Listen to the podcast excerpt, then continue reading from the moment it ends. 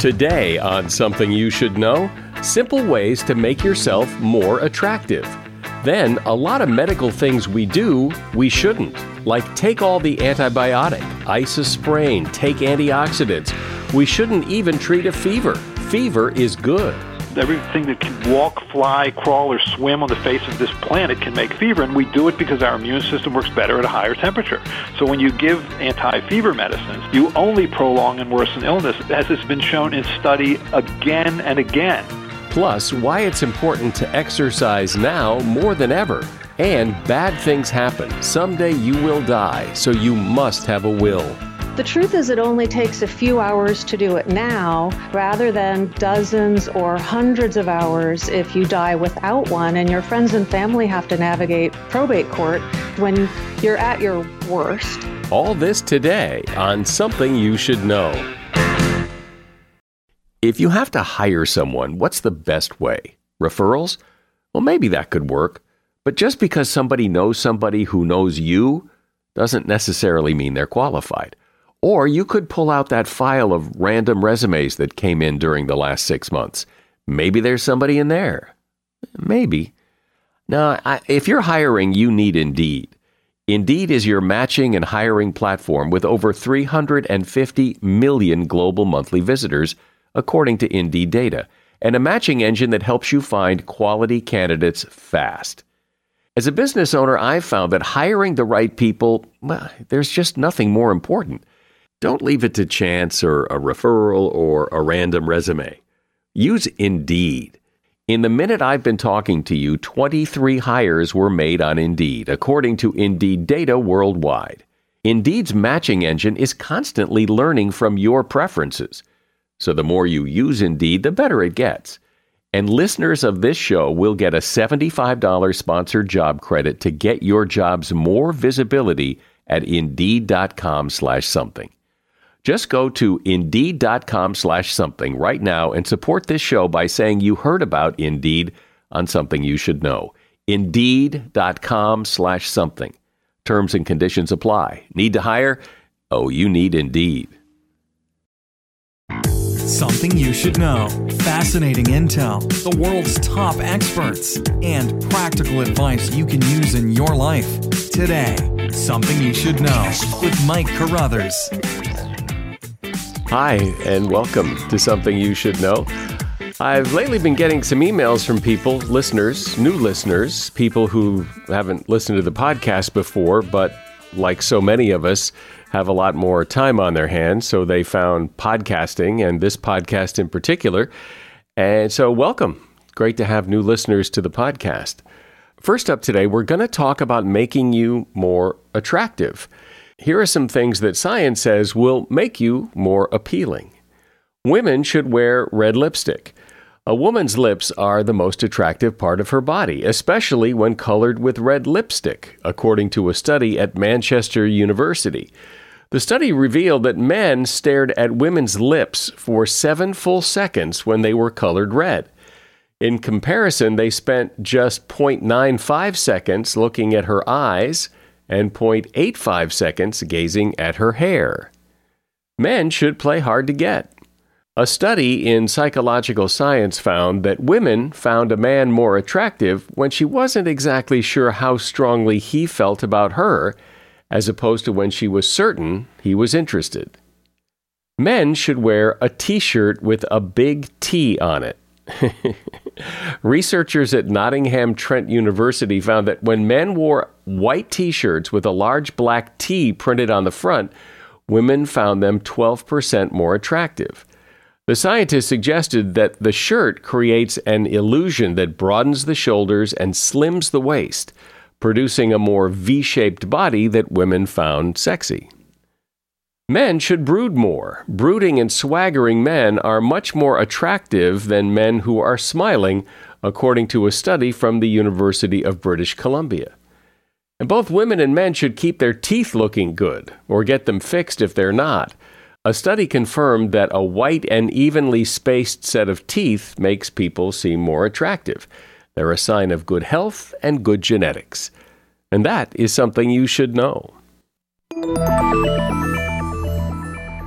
The coronavirus has probably gotten us more focused on and protective of our health and well being than ever before. And it's interesting to me that so much of how we take care of our health, we do because, well, that's what we're supposed to do. That's what we've always heard. That's what your mom said, or even maybe that's what your doctor told you. But it turns out there are a lot of things we do regarding our health care that may not be so smart. For example, if you get a fever, you probably take something to bring the fever down, which actually may be a really bad idea. And there's a lot more to it than that. Dr. Paul Offit is a medical doctor and professor of pediatrics at Children's Hospital in Philadelphia, and he is author of a book called Overkill When Modern Medicine Goes Too Far. Hey, doctor, welcome. Thank you. So, briefly explain your premise here. What are you talking about specifically? Those situations in modern medicine where there's abundant scientific evidence that we shouldn't be doing something, but we do it anyway. So, for example, treating fever, finishing an antibiotic course, um, knee arthroscopies, uh, heart stents. There's a lot of evidence that we shouldn't be doing what we're doing, yet we still feel compelled to do it. Okay, so grab one of those things you just said pick one and, and dive into the details. I think the one that would be the most surprising is that we finished the antibiotic course. So, for example, if you have asthma, um, we treat people until their wheezing stops. If you have pain, you treat people until their pain stops. If you have a kidney infection and you have bacteria in your urine, or you have white cells in your urine, and you have fever and back pain, once you give antibiotics for, say, several days, and the fever's gone, and the white blood cells in your urine are gone, and the bacteria are gone. Why do we continue to treat? And so there are now abundant studies showing that for virtually every bacterial infection, we don't need to treat as long as we have been treating. And there was recently a paper in the Lancet that was titled, Has the Antibiotic Course Had Its Day? And I think it has. The argument has always been that you take the antibiotic until it's all gone because you don't want any of that bacteria to survive because then it can strengthen and become antibacterial resistant, or you could get sick again, that you really want to take it all to knock it all out. Yeah, so this was born of a time when we didn't have the, the, the proper doses of antibiotics decades ago. So the point is, is you're right. That's what people think. They think that if if they don't continue to treat, that the, either the disease will come back or that we will create resistant bacteria. And now we're finding that in abundant studies that that's largely not true. That you can stop earlier. One recent study in uh, Spain was actually done looking at people in the intensive care unit with bacterial pneumonia. One group was treated for two days in which they no longer had fever. The other group was treated for 10 to 14 days. No difference in outcome. So I think, you know, now when we're moving to a time when antibiotics are becoming uh, progressively less available as bacteria become more and more resistant, as we, we, we are now in a, in a, uh, in a time when at least uh, several patients are being treated with bacteriophages, meaning viruses that kill bacteria because these people are infected with bacteria that are resistant to all commercially available antibiotics. The time is now more than ever to save antibiotics for when we need them and certainly not to use them longer than we need them. So here's the thing that I don't understand. If these studies are readily available and every doctor in the world can see them, probably should see them, why doesn't the recommendation change? There has to be a, a reason why a doctor would, would read that, hear that, and say, but I'm going to do it the old way anyway. So, what's that reason? Well, first of all, the recommendations have changed. I mean, when in, so so recommending bodies, whether the Infectious Disease Society of America or other recommending bodies, have changed their recommendations in line with these current studies. So your question is a good one. Why is it that that many physicians haven't changed? I think either one because of inertia, two because they don't read the studies or don't read the recommendations, or three it's sort of a more subtle reason. I think they believe that they what they have been doing has always been good. I mean, doctors are in it to help their patients, and the notion that that what they have been doing has hasn't been necessary has been uh, is a little bit of a hit. So it's hard to to make change. You know, it's hard to to uh, to learn new tricks. Yeah, but but isn't continuing to take an antibiotic and saying that's what we do because it seems to work like giving a well person antibiotics and say, "See, you're not sick, so it works." No, exactly right. Well, I mean, I, I trained at a time when we used to treat bacterial meningitis until the patient's uh, uh, spinal fluid essentially was largely clear of, of white cells. I mean, that was a ridiculous idea, and and we found out that we didn't need to treat nearly that long. And so, you know, we learn as we go. There were a number of things that I learned during my residency in pediatrics in the late 1970s that are no longer done. And so we we do evolve. I think we should always question our assumptions, but again, it's a matter of supporting um, the statements that I'm making in this book with a wealth of studies. It really doesn't matter what I say. The only thing that matters is what the data show, and I think the data now clearly have shown that there are a number of things that we're doing in modern medicine that don't need to be done. So eventually, uh, the, it's just a lag. Then you think maybe eventually things will catch up. Yes, well, there are also sort of financial incentives. I mean, so for example, heart stents. I mean, it, you know, it, it makes sense, right? I mean, if you have a heart attack and you, you then find that the, the one of the two major arteries that supplies the heart muscle is has a greater than 70% blockage, and that the area where the heart was damaged is right leading to beyond that blockage, wouldn't it make sense to have a stent that opens up the blockage? Sure, it makes theoretical sense. The problem is it doesn't matter. It doesn't matter whether you do that or you just do standard medical therapy, meaning make sure that you exercise right, that you have a good diet, that you, if you have a high level of cholesterol, that that you reduce that, that if you have high blood pressure, that you reduce that. And the reason is, the reason it doesn't work is that the, the smaller arteries that come from that larger artery are also blocked. And so you're not doing anything for them. So the way that the, that study was done, it was the definitive study, was they put in stents in half the patients, and then they pretended to put in a stent in the other half of the patients. So, so that half who, who pretended to have the stent, they didn't know they didn't have a stent. They thought they did have a stent. And the people who were evaluating them thought they did have a stent. So and you found that there was no difference in outcome. And so now there are a number of, inst- of, of places in the United States that don't put in heart stents and that just go to medical therapy. But again, there is a financial incentive here, so it's harder to uh, to convince some people not to do it.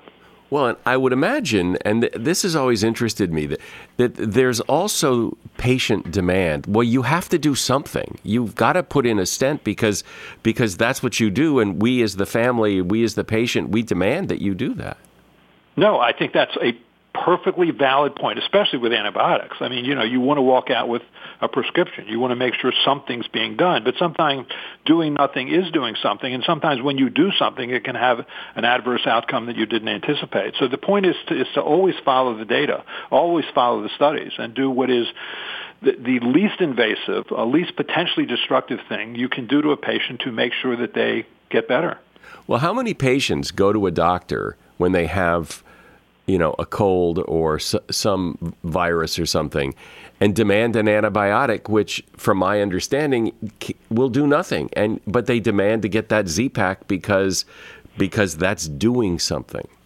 No, that's exactly right. And, and in, in addition, um, physicians are often graded by their patients, and the, the physicians will grade higher if they're more willing to give an antibiotic, even in a situation where there's a viral infection, and an antibiotic will do no good, and will only do harm. One, antibiotics do have side effects. Two, you can create resistant bacteria by treating with antibiotics. So um, you're doing harm. But you're right. In a sense, the tail wags the dog there. The doctor wants to be liked by the patient, and doing what the patient wants is more likely to make them liked. Well, that, that's ridiculous. I mean, I, that's turning the system on its head, or as you said, the tail wagging the dog. It, it, it, it doesn't make for good medicine. Right. It makes for bad medicine. And but I think I think the doctor's job is to is to help the patient through this sort of dense thicket of medical information to come to the best decision. I mean, you're not, you know, you're a doctor in a, in a hospital or a doctor in a clinic. You're not a, a waiter in a restaurant. I mean, your job isn't to just sort of say, look, here's a list of things we have. What would you like? Your job is to help them make the best, safest decision, even if it means spending more time with the patient trying to explain why it is that maybe not doing, maybe doing nothing in a situation is better than doing something it seems that, and some of the examples uh, in the uh, in the book uh, would be, well, you know, what what harm can it do? What if you take a baby aspirin every day, and and maybe it does, and maybe it doesn't prevent a heart attack, but it isn't going to do any harm, or is it?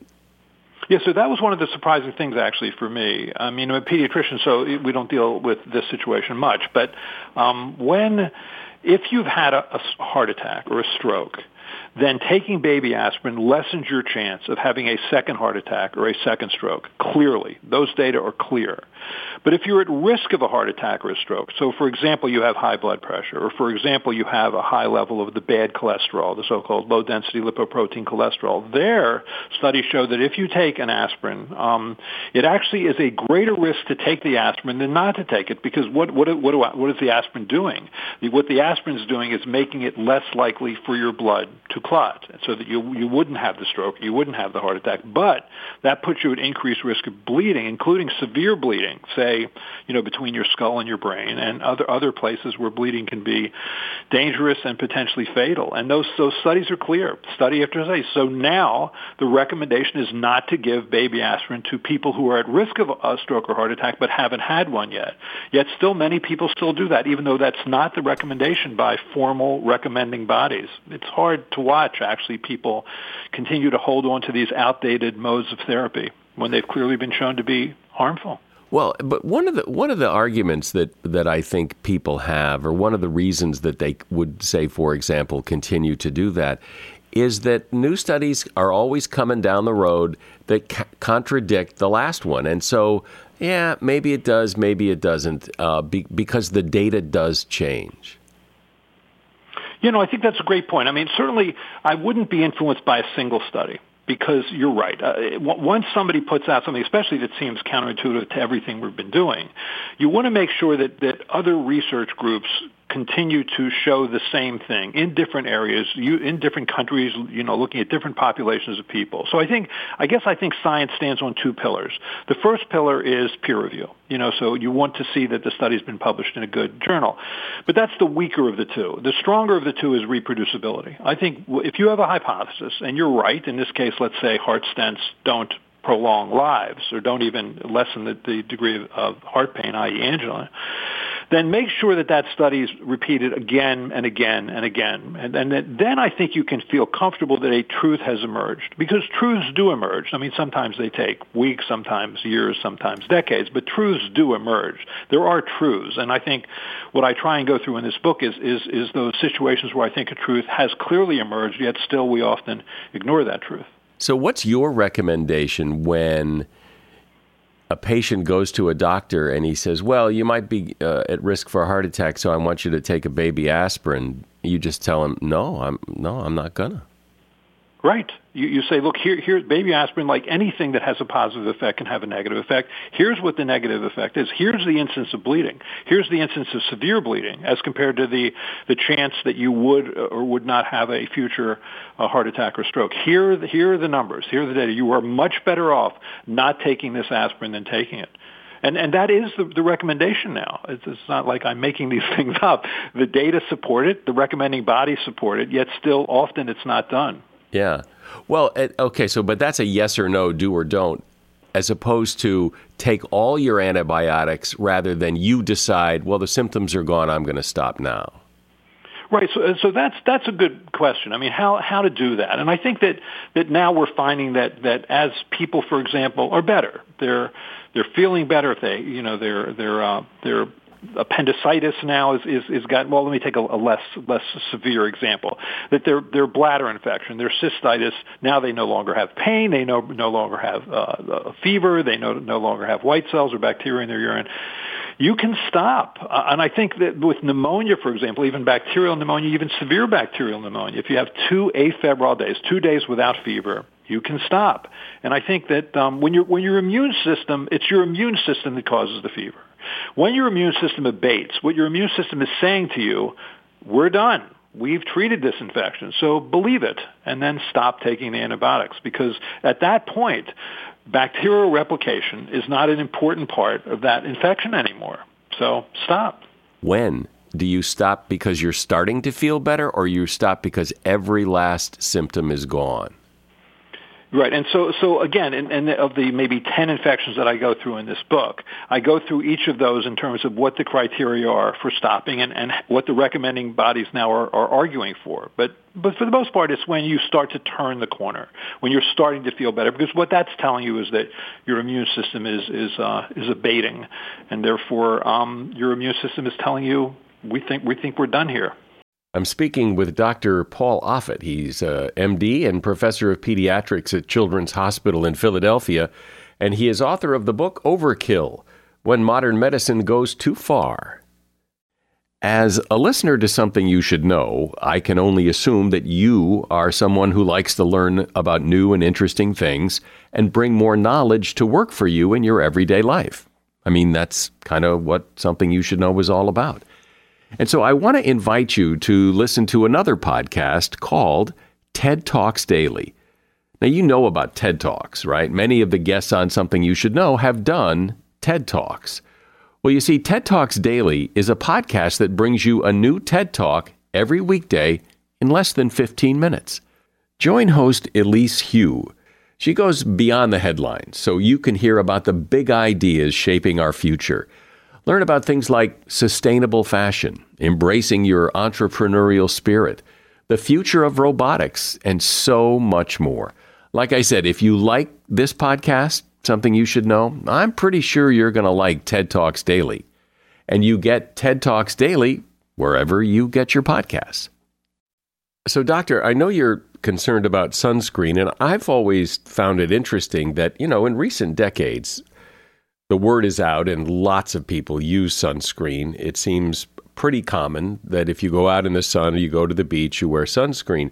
And yet the incidence of skin cancer continue to rise. So something's not right. What happens with sunscreen is people have a false sense of security.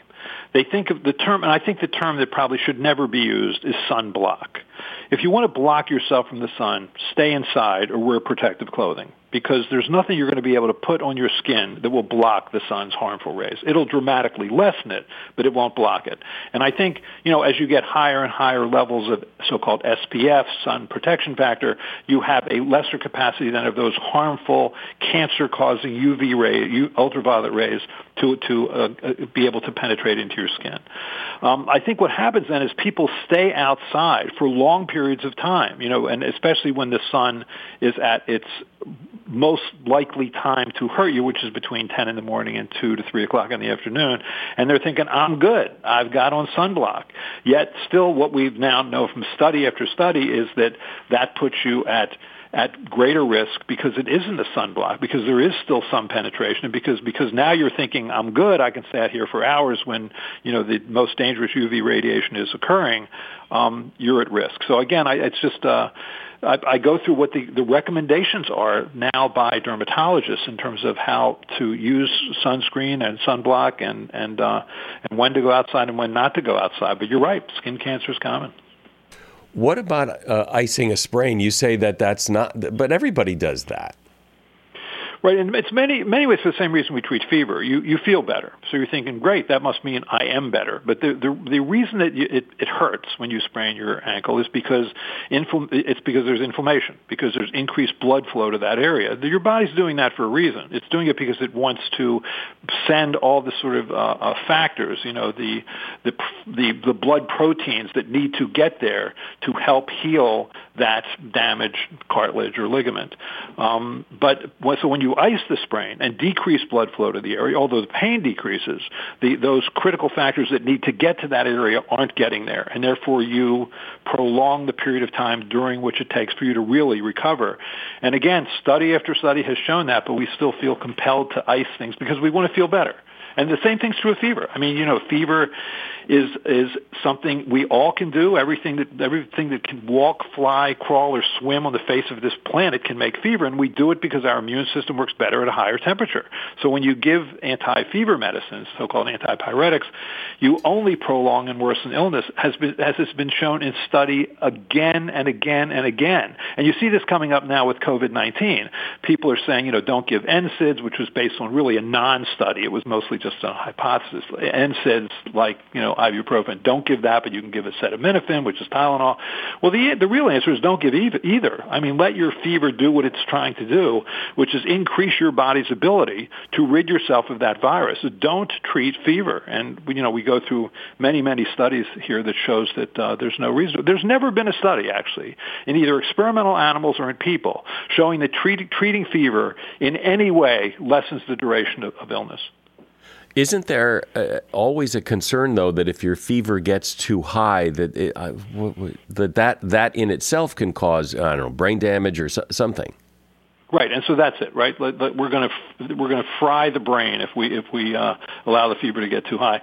That's not true of physiological fevers, meaning the fevers that you make yourself in response to an infection. It is true with environmental fevers. So, in other words, hyperthermia. If you're an athlete or you're in the military and you're outside on a hot and humid day wearing heavy clothing, not allowing yourself to sweat and therefore dissipate heat, that you then can have a fever that rises so high that it causes so-called heat stroke, which can cause you know can can cause brain damage and can cause muscle damage. It can cause death. You know, the child who's locked in the car on a hot sunny day and the parents don't realize what they're doing and then the child suffers a heat stroke and people die every year from, from that. But that's, that's not a physiological fever. Your body isn't going to hurt you, but the, um, you know, but the, the, the, the environmental fever can, unless you're infected obviously with a virus or bacteria that infects the brain. That's different, but that's not what we're talking about. But see, that is so amazing because you ask anybody. I mean, my wife is a nurse. I mean, I, my brother in law is a doctor. I, I bet if I went and asked them, if, if a patient comes to you with a high fever, what do you do? The answer is always to give them something to lower the fever. That is so embedded in the every mother, every grandmother, every doctor, every nurse. It seems, except, except you, um, seems to believe that. Um, you're right. Um, th- there are, though, recommending groups. Uh, Barton Schmitt, I know, is one uh, person who is a, a, physician at the University of Colorado who, who is a, sort of a guru to many, and he he actually doesn't recommend treating fever. So I think that, that it is out there not not to do it. Uh, you know, because as, as doctors and nurses and nurse practitioners and clinicians, we we want people to feel better, and when you give them an antipyretic, an, an anti-fever medicine, they do feel better, and we confuse that to think that therefore they are better. But when you look at, for example, you know, concrete things like virus shedding, you know, or bacterial shedding, or length of symptoms, you know, and, and degree of symptoms, you do worse by treating fever. Uh, the, the classic study, and this is years ago, was in children with chickenpox, right? So, so half the children with chickenpox were treated with Tylenol, and the other half weren't. And what you found was the time that it took for those blisters to heal was much longer in the children who were treated with the Tylenol.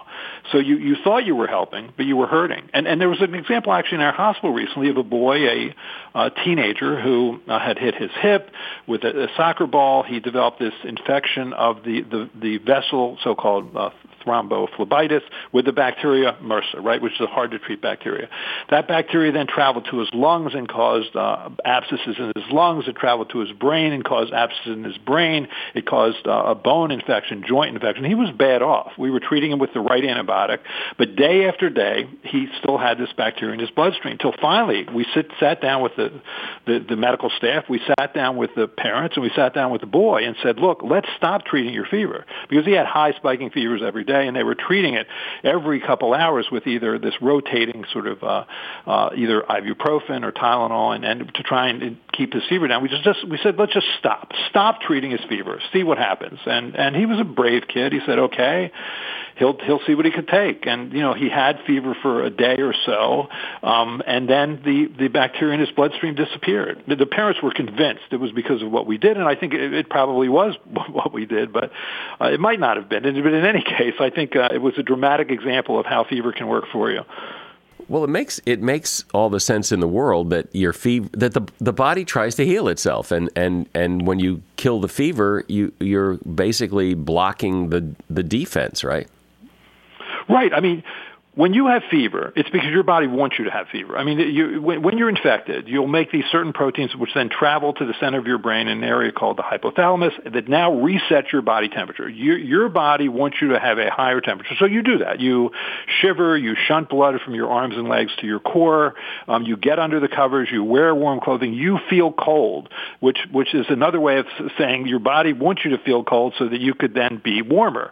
Um, when you're you're warmer, the neutrophils, the why the, the white blood cells that make up pus, they can travel to the site of infection better. They can ingest bacteria better. They can kill bacteria better at a higher temperature. That's been shown in the laboratory. It's been shown in people again and again and again. Yet still, we choose to blunt this vital aspect of our immune system because we can.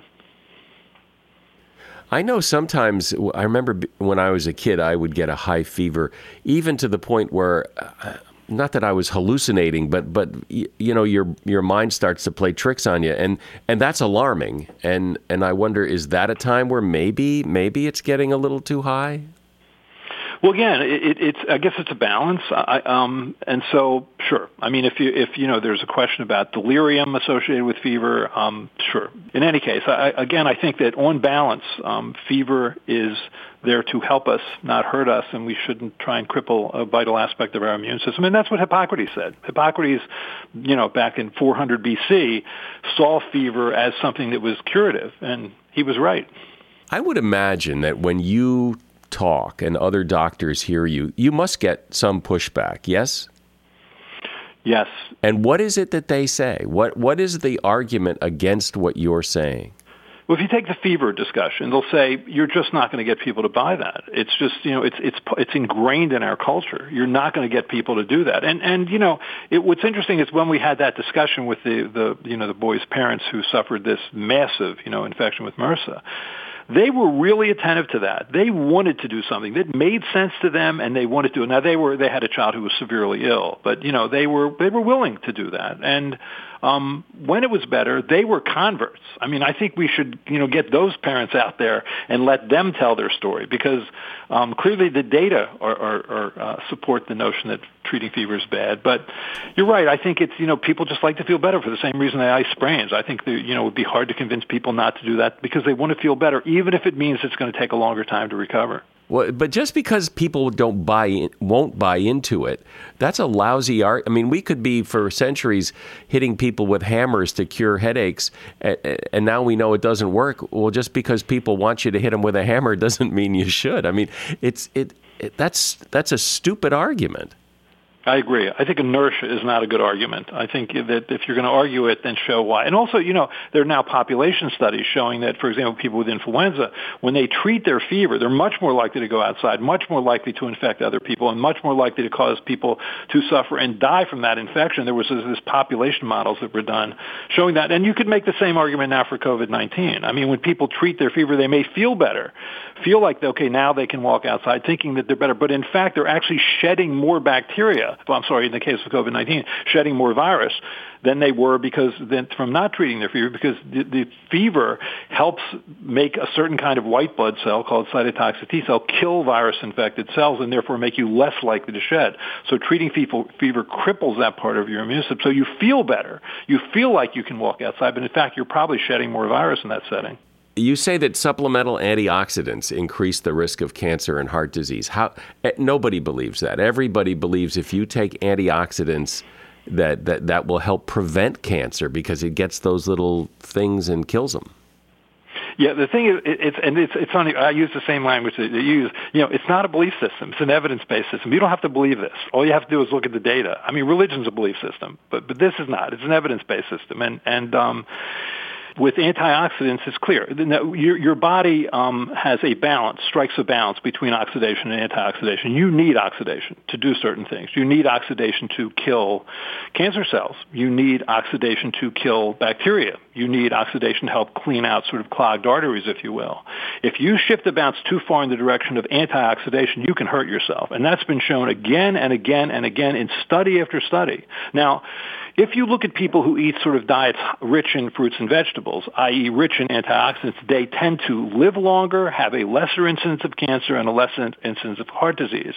But that's not the same thing as taking supplemental antioxidants. I mean, the, the way that you're meant to take antioxidants is in food, not in a tablet that is, you know, that is manufactured by a company. I mean, if you take a thousand milligrams of vitamin C, you would have to eat 14 oranges or eight cantaloupes to get that level of of, uh, of vitamin C, and you're not meant to eat 14 oranges or eight cantaloupes at once. And so if you if you get, go too far in the in the direction of antioxidation, you can hurt yourself. I mean, there are probably five studies now showing that people who take these sort of mega doses of vitamin E increase their risk of prostate cancer. Honestly, if this were a regulated industry, vitamin E would have a black box warning on it saying that this product has been shown to increase your risk of prostate cancer. But it's not a regulated industry, so people don't know that, and so there tends to be all these sort of vague claims supporting their use.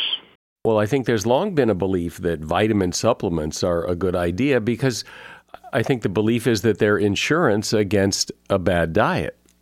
Yeah, although it's hard, it's hard not to get the vitamins you need. I mean, vitamin D is another sort of craze that we're currently. I mean, there's so many foods that are supplemented that it's. I mean, how many people with scurvy do you know, or how many people with rickets do you know? Certainly, we we need vitamins, but it's hard to avoid them even with a, an inadequate diet. I wouldn't know if I had scurvy or ricket. I'm not sure what the symptoms of scurvy, what the symptoms of scurvy are, and I hope to never find out. So bleeding gums would be one. Are you, are you okay? Not, don't have any bleeding gums. You're probably good. Yeah, I think yeah, yeah, my gums are good. Paul Offit has been my guest. He's a medical doctor. He's a professor of pediatrics at Children's Hospital of Philadelphia, and his book is called Overkill When Modern Medicine Goes Too Far. You'll find a link to that book at Amazon in the show notes. Thanks, Doctor. Thank you very much. Good well, luck. stay safe. There is something about this particular time in our lives. I, I don't know exactly what it is. It's just that weird feeling. And it makes me and, and maybe makes you think about your own mortality. And are you and your loved ones prepared should, well, the euphemism is should anything happen to you, but mostly that means should you die or become incapacitated, particularly if it were to happen suddenly, without warning. In July of 2009, Chanel Reynolds' husband was tragically killed in a car crash. She and her husband were totally unprepared for that. The results of what she had to go through motivated her to write a book called What Matters Most. Hi, Chanel. Welcome. Hi. Thanks so much for having me. You bet. So, before we get into what people really need to know for themselves, share some of what happened to you. About 10 years ago, I got a phone call when I was over at a friend's house with my son, and um, it took me a while to figure out through a number of missed messages and voicemails that my husband had been in a terrible accident and he was taken to the hospital, and I didn't know where he was or how bad it was. But you can tell by the lack of information sometimes that it was pretty serious. So I got to the hospital. He was still alive, but barely. A week after surgery in the ER and the ICU, all the tests came back saying the same thing, which is that his injuries were unrecoverable, was the word that they used. And so, after a week of realizing that our wills were drafted but not signed, and we had some insurance but not other insurance, and I couldn't find you know the password to his phone to access basic phone numbers.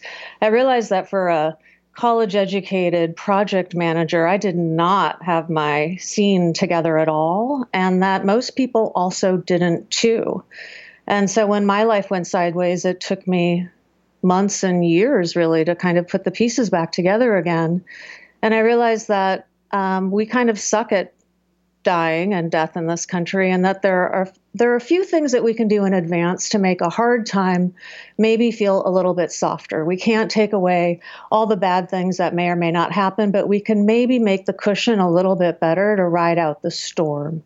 Do you think it's a, just a case of people don't want to, you know, face their own mortality, so that they they kind of it's almost like if I make a will, then I'm going to die, um, kind of thing, and and that, that we just avoid the topic, be just because it's uncomfortable. It is uncomfortable, and you know there are a lot of people who talk about how we are living in denial of death, and I won't say that's not true. I'd also say that you know it's been so removed from our daily lives that it's a bad thing that happens rather than uh, a thing that's going to happen to everyone. So the data seems to support that talking about death won't actually kill you.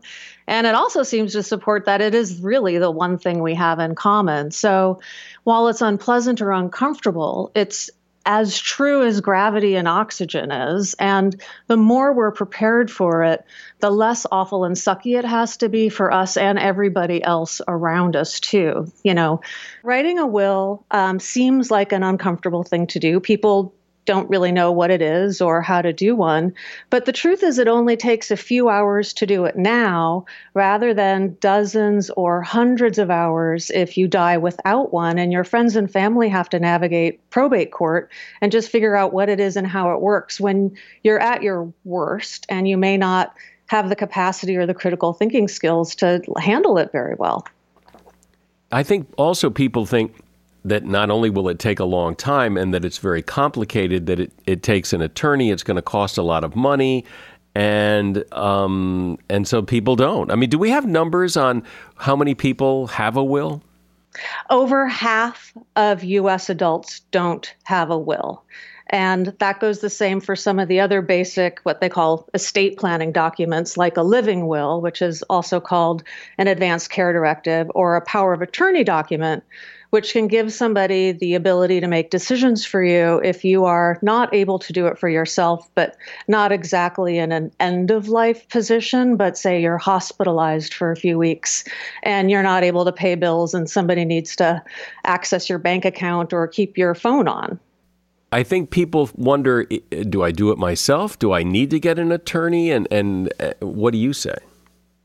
Well, almost every attorney I've spoken to agrees that having something is absolutely better than having nothing.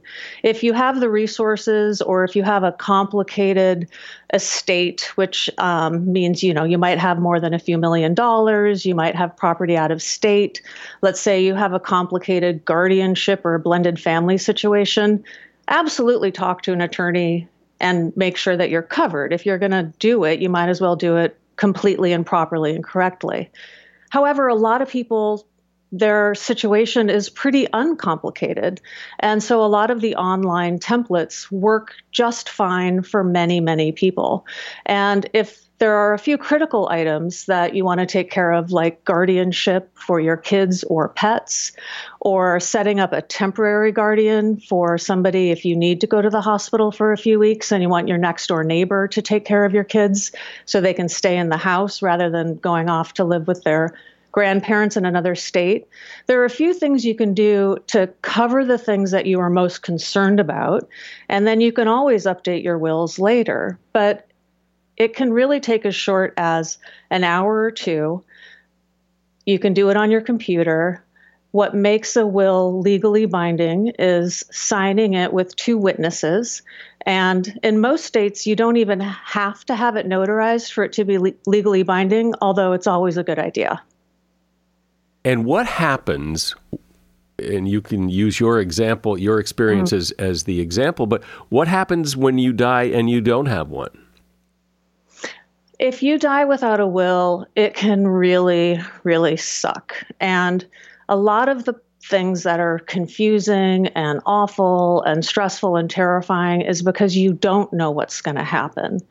Some of the states are what are it's called community property states. So if you're legally married, the probate process could go a little more smoothly if it's clear who your heirs are. Although I have to say that generally most people don't agree with all the decisions a state will make for you while you're alive. So it could very well be that you're not going to agree with who gets your stuff or who the guardians are for your kids if you don't create a will and you die what's called intestate. Um, and then the state takes over your home or your assets, and even guardianship of your kids is really questionable. So things can take weeks or months or years, and it's much more expensive and it's much more stressful. Um, than if you would just write down a few of your basic instructions so people can say, oh, yeah, here's what Frank wants me to do with his ABBA vinyl collection and all of his Elvis jumpsuits and, and call it a wrap. And when you say the state, what does that mean? Yeah, so probate is a process that goes through a legal process, and there is a, a judge that follows the state's rules about what happens to your assets and your stuff. And usually the heirs are set up ahead of time and decided based on who's closest to you. So if you're married, if you have living parents, if you have living children or siblings. And so there's an order of of who your heirs are and who your stuff would go to. but it may not necessarily go to the people that you would want things to go to. And you might be sticking somebody who may not have the capacity or the ability to um, go through all your stuff. Say you wanted one brother rather than another brother to have the Elvis jumpsuits, or you wanted your best friend from college to have the Elvis jumpsuits, but nobody would know that. And that person probably wouldn't get them because because there's no instructions left behind. Right, right. And so, um, in a short form list here, what are the documents in a perfect world that you should, the typical person should have, and, and then put it in a drawer and not have to worry about it again?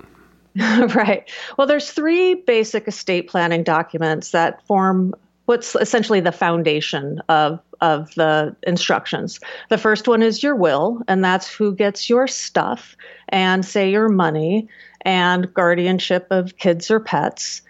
A second document is a living will, also called an advance care directive, and that states your end of life decisions for the kind of care that you do and also don't want to have at the end of your life. That would be where um, you would say, I, I don't want to be resuscitated or I do want the machines turned off.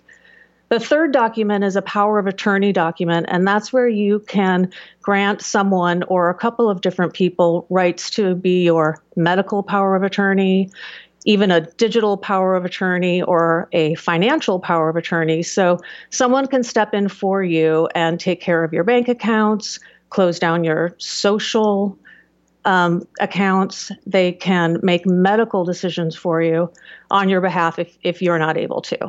There are other documents, and there can be many more and many more complicated ones when it comes to trusts. In some states or for some people, um, having a trust is a great idea. But usually, those are the three main documents that cover most people. If you have children, uh, where I guess you would want to put that in a document, what document is that? So in your will is usually where you state guardianship of kids and or pets and you can have different levels of guardians and it's always recommended to have a backup person named. So you can say that your kids will go to live with your sister you can also have um, short term or temporary guardians listed in case you would want to have your, say, grandparents have the kids for the summer. So you can leave instructions about who you want to have taking care of your children or pets. And then also, if there's any other specifics that you'd like, whereas you know you would want them to finish going to school in the same state or um, what kind of care you would want for them to have which would be helpful information.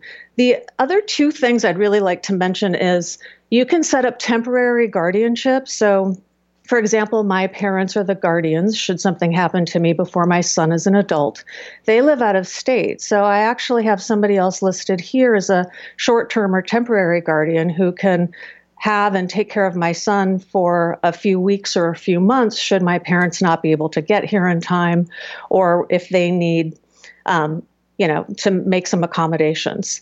So that was an important thing for me to be able to know that my son could stay in the house and then the guardianship could be smoother and that there's a little more options for that. What happens if both parents die at the same time? Uh, because I imagine a lot of people in their will put, you know, my wife will take care of this or my husband will take care of this. But if if they both die in the same car accident or plane crash or whatever, uh, and that and that has happened, then what happens? Yeah, that's when having guardianship set up for uh, if both parents are deceased is really, really important because um, you don't want well, you don't want there to be any confusion. You would want your kids to know what would happen so they wouldn't be confused either.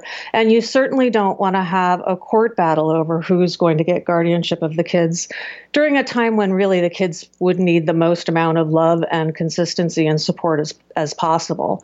So that's an extremely important reason why you have a will. And for me, in particular, as a single widowed parent, I wanted to be really clear that my son knows that if and when, well, if something happens to me before he is an adult or when I die, that he's going to be taken care of.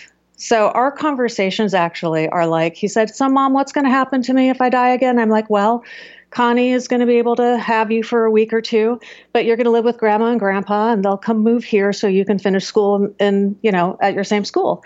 And his what what his response normally is is like, okay, great. What are we having for dinner? Because because especially as a kid who knows that death can happen, it when he's asking what's going to happen to me if you die, he's not looking for me to say, "Don't worry, sweetie, I'm never going to die." Because it isn't true and he knows it's not true. He feels better knowing that there's a plan for him and that he'll be taken care of if something were to happen. Yeah, and that goes back to that that thing about nobody really wants to talk about death. So I imagine a lot of people say, you know, don't worry, Johnny, everything will be fine. I'm not going anywhere. I'm going to be here. But you might not be here. It turns out, you know, today's probably not the day that you're going to die, but but you can't make that promise and it's important to me that my son knows he's taken care of and it's true we really are uncomfortable talking about death. We often say, if I die, rather than when. And so, even our very casual, passive language around death and dying sets it up to be something that we're excluding ourselves from as humans. And I think during you know this time right now when the world is upside down and life has gone sideways and we're we're feeling this urgency and the exigency at the same time, we're not just thinking about emergency planning and masks, we're also thinking about, wow, what's really going to happen if something really happens? And while it's scary, you know, I think we're having scary conversations about hard things, but we're also starting to have more hard conversations that will bring a sense of relief afterwards, right? Like talking about what would happen if something happens and then having a plan or some options about it makes me less anxious about the idea that something would happen because I don't have to run around like, you know, the aliens have landed and my house is on fire looking for an emergency key or knowing I have backup phone numbers because I've already taken care of that. For the person who's listening to you who finds this hard to get motivated to do something, what do you say? What what can you knowing all the things you know and all you've been through, what can you say to that person that maybe that would really help? One thing that helps me just slowly bit by bit stay on top of this stuff is is uncertainty sucks more for me than thinking about having a plan. You know, hoping for the best is nice, but hoping for the best is also not a plan. And so, even five minutes a day of just looking online and updating your beneficiaries or making sure that somebody is written down anyway, doing a couple things, having an emergency key outside, having a backup plan. You know, I'm in Seattle, which is earthquake country. And so a lot of emergency planning and the things that you need are kind of baked into that. So if something were to happen, let's just say, what would the next 24 hours look like? And if you know, um, that someone can get to you or you can get to them if you know that your pets might be taken care of so you don't come home afterwards and the dogs have eaten your couch you know just a, a couple of things to make the noise level go down when the stress or the worry or the overwhelm goes up, I find to be incredibly helpful for just having less less things on my to-do list that are constantly kind of banging against my nervous system. Well, it's not a particularly fun thing to talk about, but but as your own experience illustrates, it's a lot easier to take care of these things ahead of time than to have to do it after the fact, after someone or you dies. And as you said, it's not if, it's when. I appreciate you spending the time with us, Chanel. Chanel has some free resources on her website that can help you get this process started. Her website is chanelreynolds.com. And the name of her book is What Matters Most. There's a link to her website and a link to her book at Amazon in the show notes. Thanks, Chanel. Hey, thanks so much. Uh, it was wonderful to chat with you. Just from talking to people and from my own experience, I know that a lot of people who like to exercise are not exercising as much as they used to before the whole coronavirus thing because because we're supposed to stay at home and it's sometimes just easier to stay at home, but it's still important to exercise and there are so many good reasons to do so. First of all, it's going to boost your mood. A study of 8,000 Dutch people between ages 16 and 65 found that in general, people who exercise regularly were more satisfied with their life and happier than non exercisers. It also reduces stress as well as improves your ability to cope with and respond to mentally taxing situations. Exercise also boosts your confidence a lot and it helps you sleep better. A study showed that people who worked out intensely in the evening slept better than their peers who didn't work out or who worked out less intensely. And that is something you should know. I appreciate you spending your time listening to this podcast, and I hope you'll share it with someone you know. I'm Mike Carruthers. Thanks for listening to Something You Should Know. The Bigger Pockets portfolio of podcasts are worthy of your investment. We're having a real conversation as real real estate investors. New episodes available every day. It's important to buy where it makes money and not necessarily where you want to travel to. Bigger Pockets, On the Market, Rookie Real Estate, or Money Podcast. The purpose of flipping is to create more cash so then you can reinvest into other types of properties. The Bigger Pockets Podcast on YouTube or wherever you listen.